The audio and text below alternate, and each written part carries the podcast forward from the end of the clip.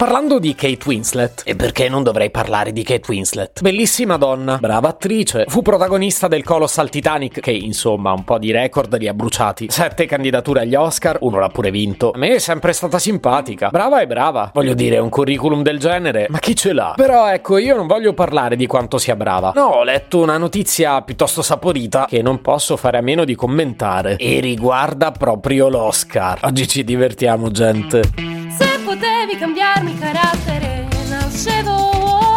Si chiama Marcello Forcina, dice quello che pensa, pensa poco a quello che dice, ma quando c'è da parlare gli bastano 4 minuti e 37 e un Campari Spritz.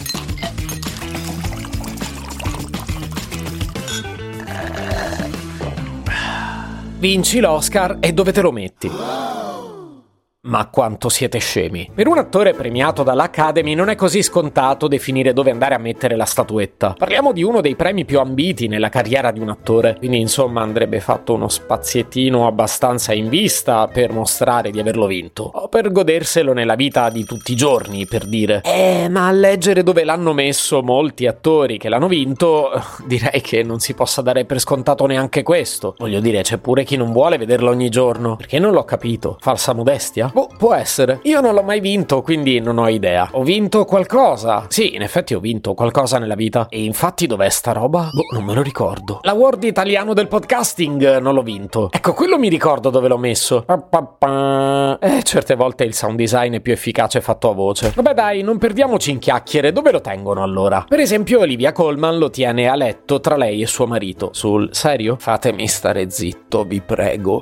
Viola Davis invece lo tiene in ufficio insieme ad altri altri premi. Ma ecco appunto ha dichiarato che per modestia preferirebbe tenerlo in garage. Cioè, Viola, se vuoi, nessuno te lo impedisce. Catherine Zeta Jones lo tiene nella casa delle vacanze in Bermuda. Cioè, non è che gli ha messo i Bermuda. Le isole, cavolo. La motivazione è pure piuttosto lodevole. Ha pensato che da quelle parti non c'erano abbastanza statuette di quel tipo. Ha voluto rendere onore a quell'area geografica. Beh, ci sta. Goldie Hawn lo conserva nella stanza della meditazione, mentre Emma Stone, vincitrice per La La Land, lo conserva dalla mamma. Che gesto carino. E indossa le mutande. Non la mamma, cioè spero anche lei. Però volevo dire che le mutande le indossa l'Oscar. Sì, perché quel birichino di Jimmy Kimmel le ha regalato un paio di mutandine di gomma da fare indossare alla statuetta. Però a una certa penso... Sto a parlare di tutti tranne che della Winslet. E quindi mo ve lo dico dove lo conserva lei. Eh, la Kate lo conserva in bagno. Dietro al gabinetto. L'Oscar da bagno. Certe volte l'episodio serve che sia un po' romanaccio. Altrimenti sto battutone me lo dovevo tenere in saccoccia. Però capite, in bagno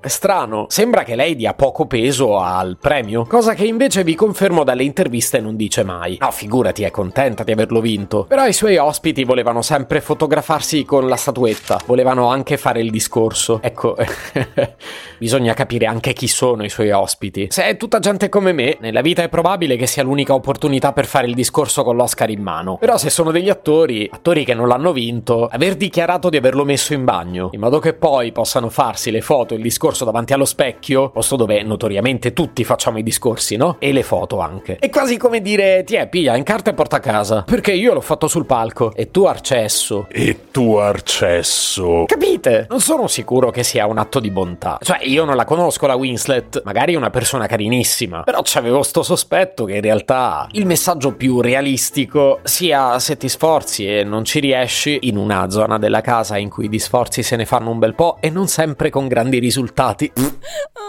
Ti offro la straordinaria opportunità di toglierti uno sfizio che la vita probabilmente non riuscirà mai a regalarti. Offro io. Se potevi cambiarmi il carattere, nascevo Ward.